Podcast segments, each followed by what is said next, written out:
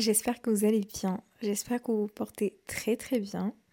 Moi ça va, beaucoup mieux. Je pense que ça s'entend à ma voix.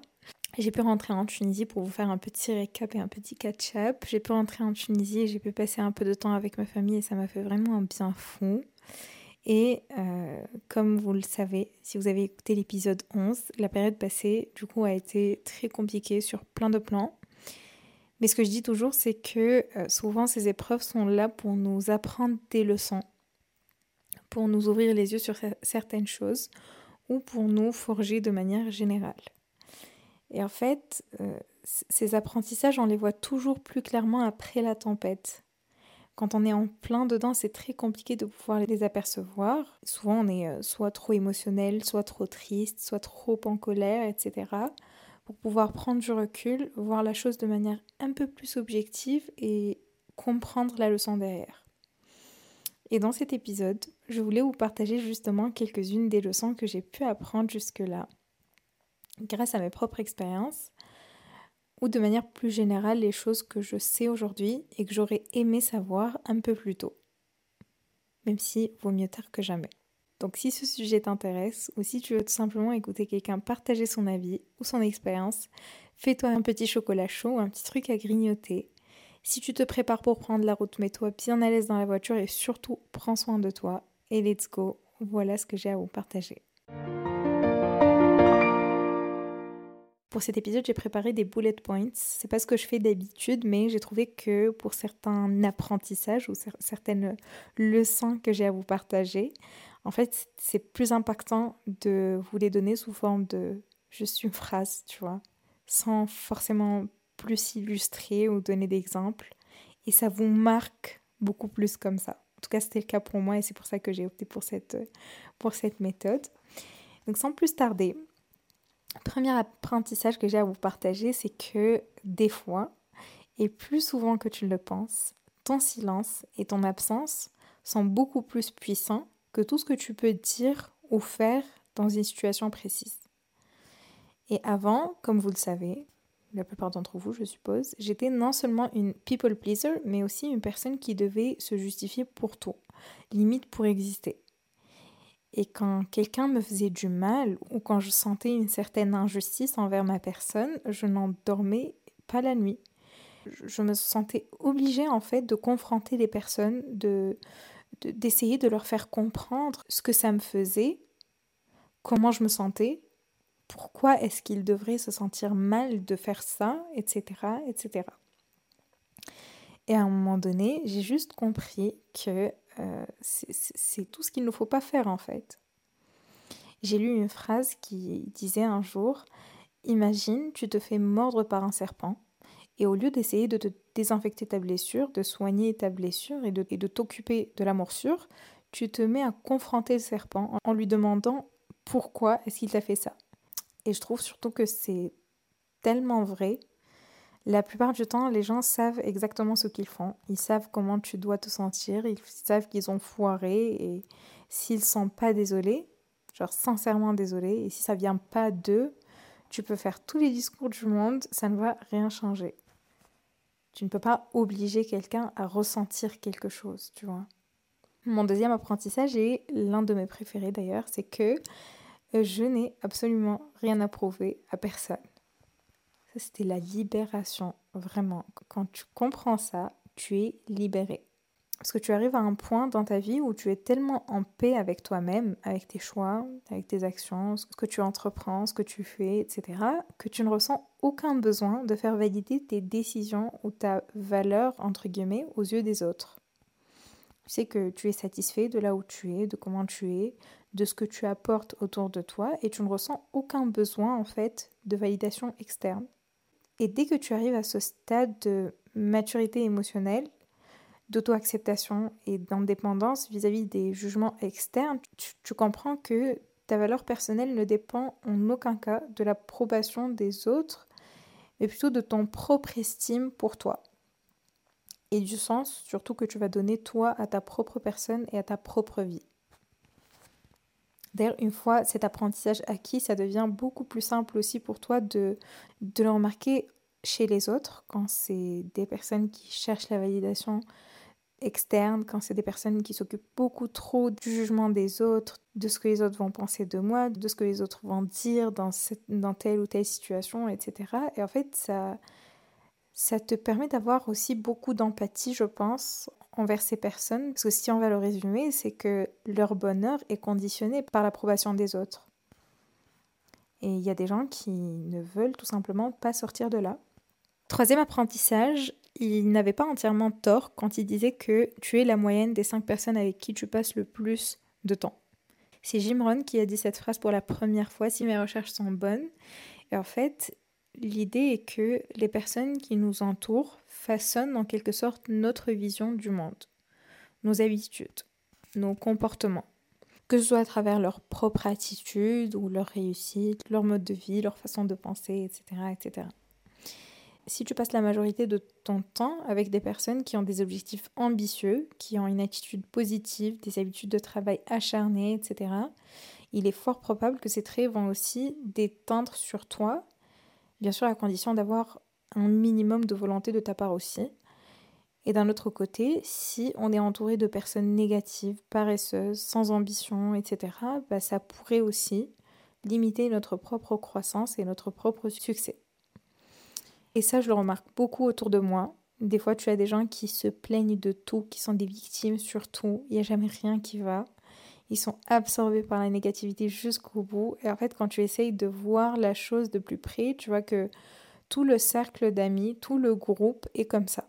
Il n'y en a pas un qui tire l'autre vers le haut. Et même si oui, en fait, ils peuvent avoir des soucis, mais comme pour tout le monde. Et le fait de se retrouver tous dans un partage constant d'énergie négative, ben même le tout petit souci que tu avais la possibilité de régler et dont tu pouvais très facilement t'occuper devient à tes yeux une épreuve en soi. Et quand on vit au quotidien dans cette fréquence, c'est compliqué de s'en sortir.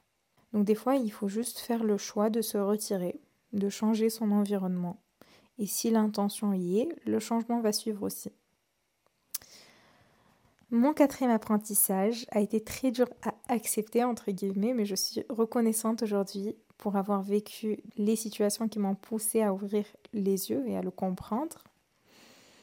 En fait, euh, dans tes relations, si les efforts ne sont pas réciproques, si tu te donnes à 100%, mais que tu ne reçois que 50% en retour, et ce constamment, tout le temps et sans exception, You are not valued enough.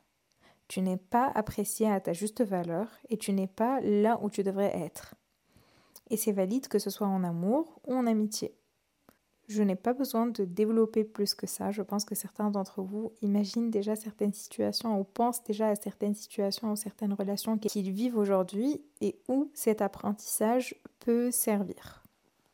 Cinquième apprentissage, c'est que certaines personnes ne te partageront que leur galère, jamais leur bonheur, jamais les choses positives qui se passent pour elles. Et ça, j'ai beau essayer de le tourner dans tous les sens, je pense sincèrement que ces personnes ne sont pas des vrais amis.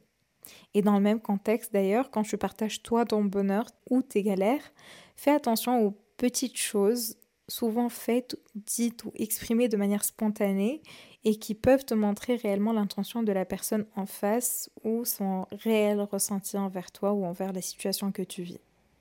Ça peut être très très révélateur. Ma sixième leçon, et celle-ci sincèrement aurait dû être la première, 90% du temps, ta mère a raison au sujet de tes amis. Voilà, fallait que je mette cette phrase quelque part dans cet épisode. Le nombre de fois où je me suis embrouillée avec ma mère pour défendre des personnes que je pensais être mes amies pour au final me rendre compte qu'elle avait entièrement raison est incalculable. Je ne sais pas comment ça se fait, je ne sais pas d'où est-ce que les mamans tiennent ça, mais c'est vraiment impressionnant. L'instinct maternel, c'est incroyable. Septième apprentissage, on n'a pas la science infuse. Voilà, c'est dit. Personne n'a la science infuse aussi intelligent et aussi inspirant, éduqué, éclairé que tu puisses être, tu as toujours plus à apprendre. Mes avis ne sont pas les plus vrais, entre guillemets, ni les plus corrects, et les tiens non plus. À nous de voir si on va faire de nos échanges un moment de richesse, d'apprentissage commun, ou un moment de tension et de, de débat stérile. Huitième apprentissage, et merci à monsieur pour ce précieux conseil, ne jamais décider sous l'emprise de l'émotion. En gros, il ne faut jamais prendre des décisions importantes ni faire des promesses importantes quand on est trop énervé ou trop heureux ou trop en colère, euh, etc. Celles-ci sont des émotions fortes et qu'elles soient positives ou négatives, elles peuvent créer un biais dans notre perception de la situation. Et ça peut nous amener à surestimer ou sous-estimer certains aspects de la décision qu'on va prendre. Donc laisse-toi le temps de redescendre un peu, prends un moment pour respirer, pour t'éloigner de la situation, pour essayer de voir les choses de manière un peu plus objective et plus claire surtout avec le temps. Et quand tu te sens suffisamment prêt, quand tu n'es plus sous l'emprise de ces émotions, tu peux à ce moment-là prendre ta décision. Surtout, ça t'évitera d'avoir de, des regrets sur le long terme. Neuvième apprentissage, si tu es un overthinker, si tu es une personne qui réfléchit beaucoup et qui se fait mille scénarios sur, toutes les situations possibles et imaginables, essaie de te faire que des scénarios positifs sur les choses que tu ne connais pas. Je donne un exemple. Admettons, ton manager te propose une réunion de dernière minute, tu commences à penser à tout ce qui ne va pas et toutes les choses négatives qui pourraient se passer. Ben, au lieu de faire ça, essaie de penser plutôt qu'il va te féliciter pour ton travail, pour un accomplissement en particulier, etc. Des fois, il n'y a absolument aucune raison pour qu'une situation soit inquiétante et pourtant, notre cerveau va nous jouer des tours et nous convaincre qu'il y a bien une raison pour s'inquiéter et ça peut finalement amener à des situations où en fait ça se passe mal. Donc détache-toi et essaye de n'avoir que des suppositions positives, que des scénarios positifs sur toutes les situations que tu ne connais pas. Le dixième apprentissage est l'un des plus importants. Remets-toi en question. Ce n'est pas toujours la faute des autres. Et très souvent, quand on prend le temps de se remettre en question et qu'on essaie de voir la situation de manière plus objective, on se rend compte qu'on a aussi notre part de responsabilité. Et assumer cette responsabilité ne devrait pas être une honte pour toi en fait. Il n'y a pas de raison pour que ton ego soit titillé par ça. Au contraire, vois-le comme un apprentissage et comme de la maturité de ta part. Et aussi, tu n'as pas toujours besoin d'avoir raison, ni de tout contrôler. Voilà, je, mets ça ici et je vous laisse faire ce que vous voulez avec cette, euh, cette info. je suis sûre qu'il y en a qui en ont besoin. Je ne sais pas vous, mais je pense qu'il est important en fait de prendre un moment to, to reflect on life, tu vois, en général, voir quel apprentissage on a pu acquérir jusque-là, qu'est-ce que ça nous fait d'y penser avec du recul, en ayant laissé du temps passer, en se permettant de se libérer du poids de beaucoup de choses qu'on fait sans forcément s'en rendre compte et qui peuvent contribuer à notre malheur. Comme par exemple donner trop d'importance au jugement des autres, comme ne pas s'écouter suffisamment, comme euh, être plus tourné en gros vers l'extérieur que vers l'intérieur, si vous voyez un peu ce que je veux dire. Et dans ce contexte, le conseil du jour demandé par l'une d'entre vous sur Instagram est de savoir comment arrêter de se comparer aux autres, comment sortir de la comparaison avec les autres. Et j'ai trouvé cette question très intéressante parce que je pense qu'on est tous passés par là à un moment donné. Je ne sais pas si on peut s'en débarrasser complètement. Je ne sais même pas si c'est bien de s'en débarrasser complètement. Pourquoi? Je m'explique. Je pense en fait qu'il y a deux types de comparaison avec les autres. On a la comparaison saine et la comparaison malsaine. Et je pense que vous savez aussi que tout devient nocif quand c'est dans l'excès. Et c'est là, pour moi, en tout cas, la limite entre la comparaison saine et qui nous permet plutôt de s'améliorer, de travailler sur nous-mêmes, etc. Et celle qui nous fait se sentir plutôt euh, accablé en fait, qui touche à notre estime, à notre amour propre. Et c'est les celle-ci qui pousse les gens à être mauvais avec les autres, à les envier, avoir de la jalousie, etc. La première chose à laquelle je veux que tu réfléchisses, si tu penses être justement dans une démarche de comparaison pas très saine, c'est pourquoi est-ce que tu te compares? Déjà, est-ce que c'est sur le plan est-ce que c'est sur un plan en particulier que tu es en train de te comparer tout le temps? Est-ce que c'est sur le plan professionnel, plutôt personnel? Est-ce que tu penses que quelque chose te manque et le fait de voir que les autres l'ont et pas toi te fait te poser ces questions? Et une fois que c'est plus clair pour toi, essaye de travailler sur deux choses. La première est euh, celle d'accepter ce que l'on a et ce que l'on est. Donc être reconnaissant pour nos vies et nos propres expériences. Et la deuxième, c'est de voir ce que tu peux faire pour améliorer les aspects de ta vie justement dont tu n'es pas forcément satisfait ou satisfaite. Essaye, comme je vous dis toujours, de te donner assez d'amour et de te parler s'il le faut pour te rassurer, pour te réconforter. Commence par kiffer tes propres victoires, même les plus petites, parce que chacun son, son, parcours, en fait, chacun sa vie, chacun son trip. Et ce que tu vois chez les gens, c'est que la partie visible de l'iceberg. On va le mettre comme ça. Vraiment, c'est que ce que les gens veulent montrer. Tu ne sais pas par quoi ils sont passés pour en arriver là, ni à quel prix, ni à quel sacrifice certaines choses ont été obtenues. Donc focus un maximum sur ton propre voyage, pas celui des autres, sur ta propre vie, sur ton propre parcours. Essaye de pratiquer de la gratitude pour les toutes petites choses que tu as. Ta tasse de café le matin, ton toit au-dessus de la tête. Euh, et adopte cette mentalité où tu te dis en fait, tu peux toujours évoluer. Tu peux toujours t'améliorer. Tu peux toujours apprendre des autres aussi. Et tu devrais d'ailleurs voir les réussites des autres ou de tes potes comme une source de motivation, plutôt de comparaison malsaine du coup. Autre chose, les réseaux sociaux, c'est vraiment euh, un peu la, tentation de la comparaison en permanence. Donc, euh, essaye de limiter ça. Peut-être que ça vient de là aussi. Et entoure-toi surtout de personnes qui te boostent. Sois gentil avec toi-même. Personne n'est parfait. On est tous dans le même bateau. Dis-toi des choses gentilles. Je suis fière de moi. Je suis contente de prendre des décisions pour améliorer ma vie, pour être plus épanouie, plus heureux ou plus heureuse et je suis content de ce que j'ai, de ce que je suis et de ce que je fais. C'est tout simplement avoir de l'auto-compassion en fait. On est souvent très dur avec soi-même et plus qu'avec euh, n'importe qui d'autre d'ailleurs. Donc la prochaine fois où tu te tapes dessus pour une erreur ou pour un faux pas ou pour euh, penser être inférieur aux autres ou qu'une autre personne est mieux que toi, qu'elle réussit mieux que toi, etc., demande-toi juste si tu parlerais à ton meilleur ami de cette manière Et je pense que euh, la réponse c'est non. Donc pourquoi est-ce que tu te permets de le faire avec toi-même en fait? Et un autre truc qui peut être intéressant, essaye de ne pas garder les choses pour toi. Ça c'est un conseil que je vous donne avec beaucoup d'amour, vraiment partagez. Si tu as des doutes, des moments down, partage-les avec tes potes ou quelqu'un qui peut vraiment t'écouter. C'est très important ça aide à, remettre un peu les choses en perspective et souvent tu te rends compte que tu n'es pas seul en fait à te sentir comme ça et ça aide énormément. Et essaye de te dire que euh, dans la vie, chacun a son tour en fait.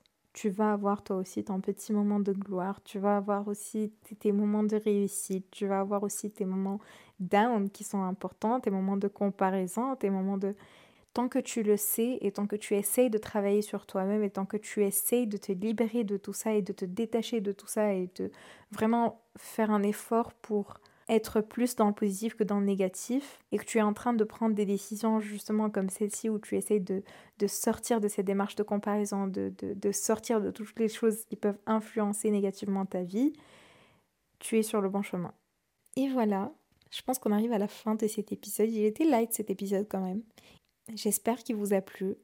Et je l'ai dit sur Instagram, mais je le répète ici aussi au cas où, on va avoir un autre épisode ce mercredi, étant donné que dimanche dernier, j'étais pas en mesure de faire, euh, de faire un autre épisode. Donc je compense avec et cet épisode-là et un autre mercredi. Voilà, voilà. Je vous souhaite une très belle journée si vous écoutez ce podcast le matin, une très belle soirée si vous l'écoutez le soir. Et je vous dis à très bientôt. Bisous Thank you.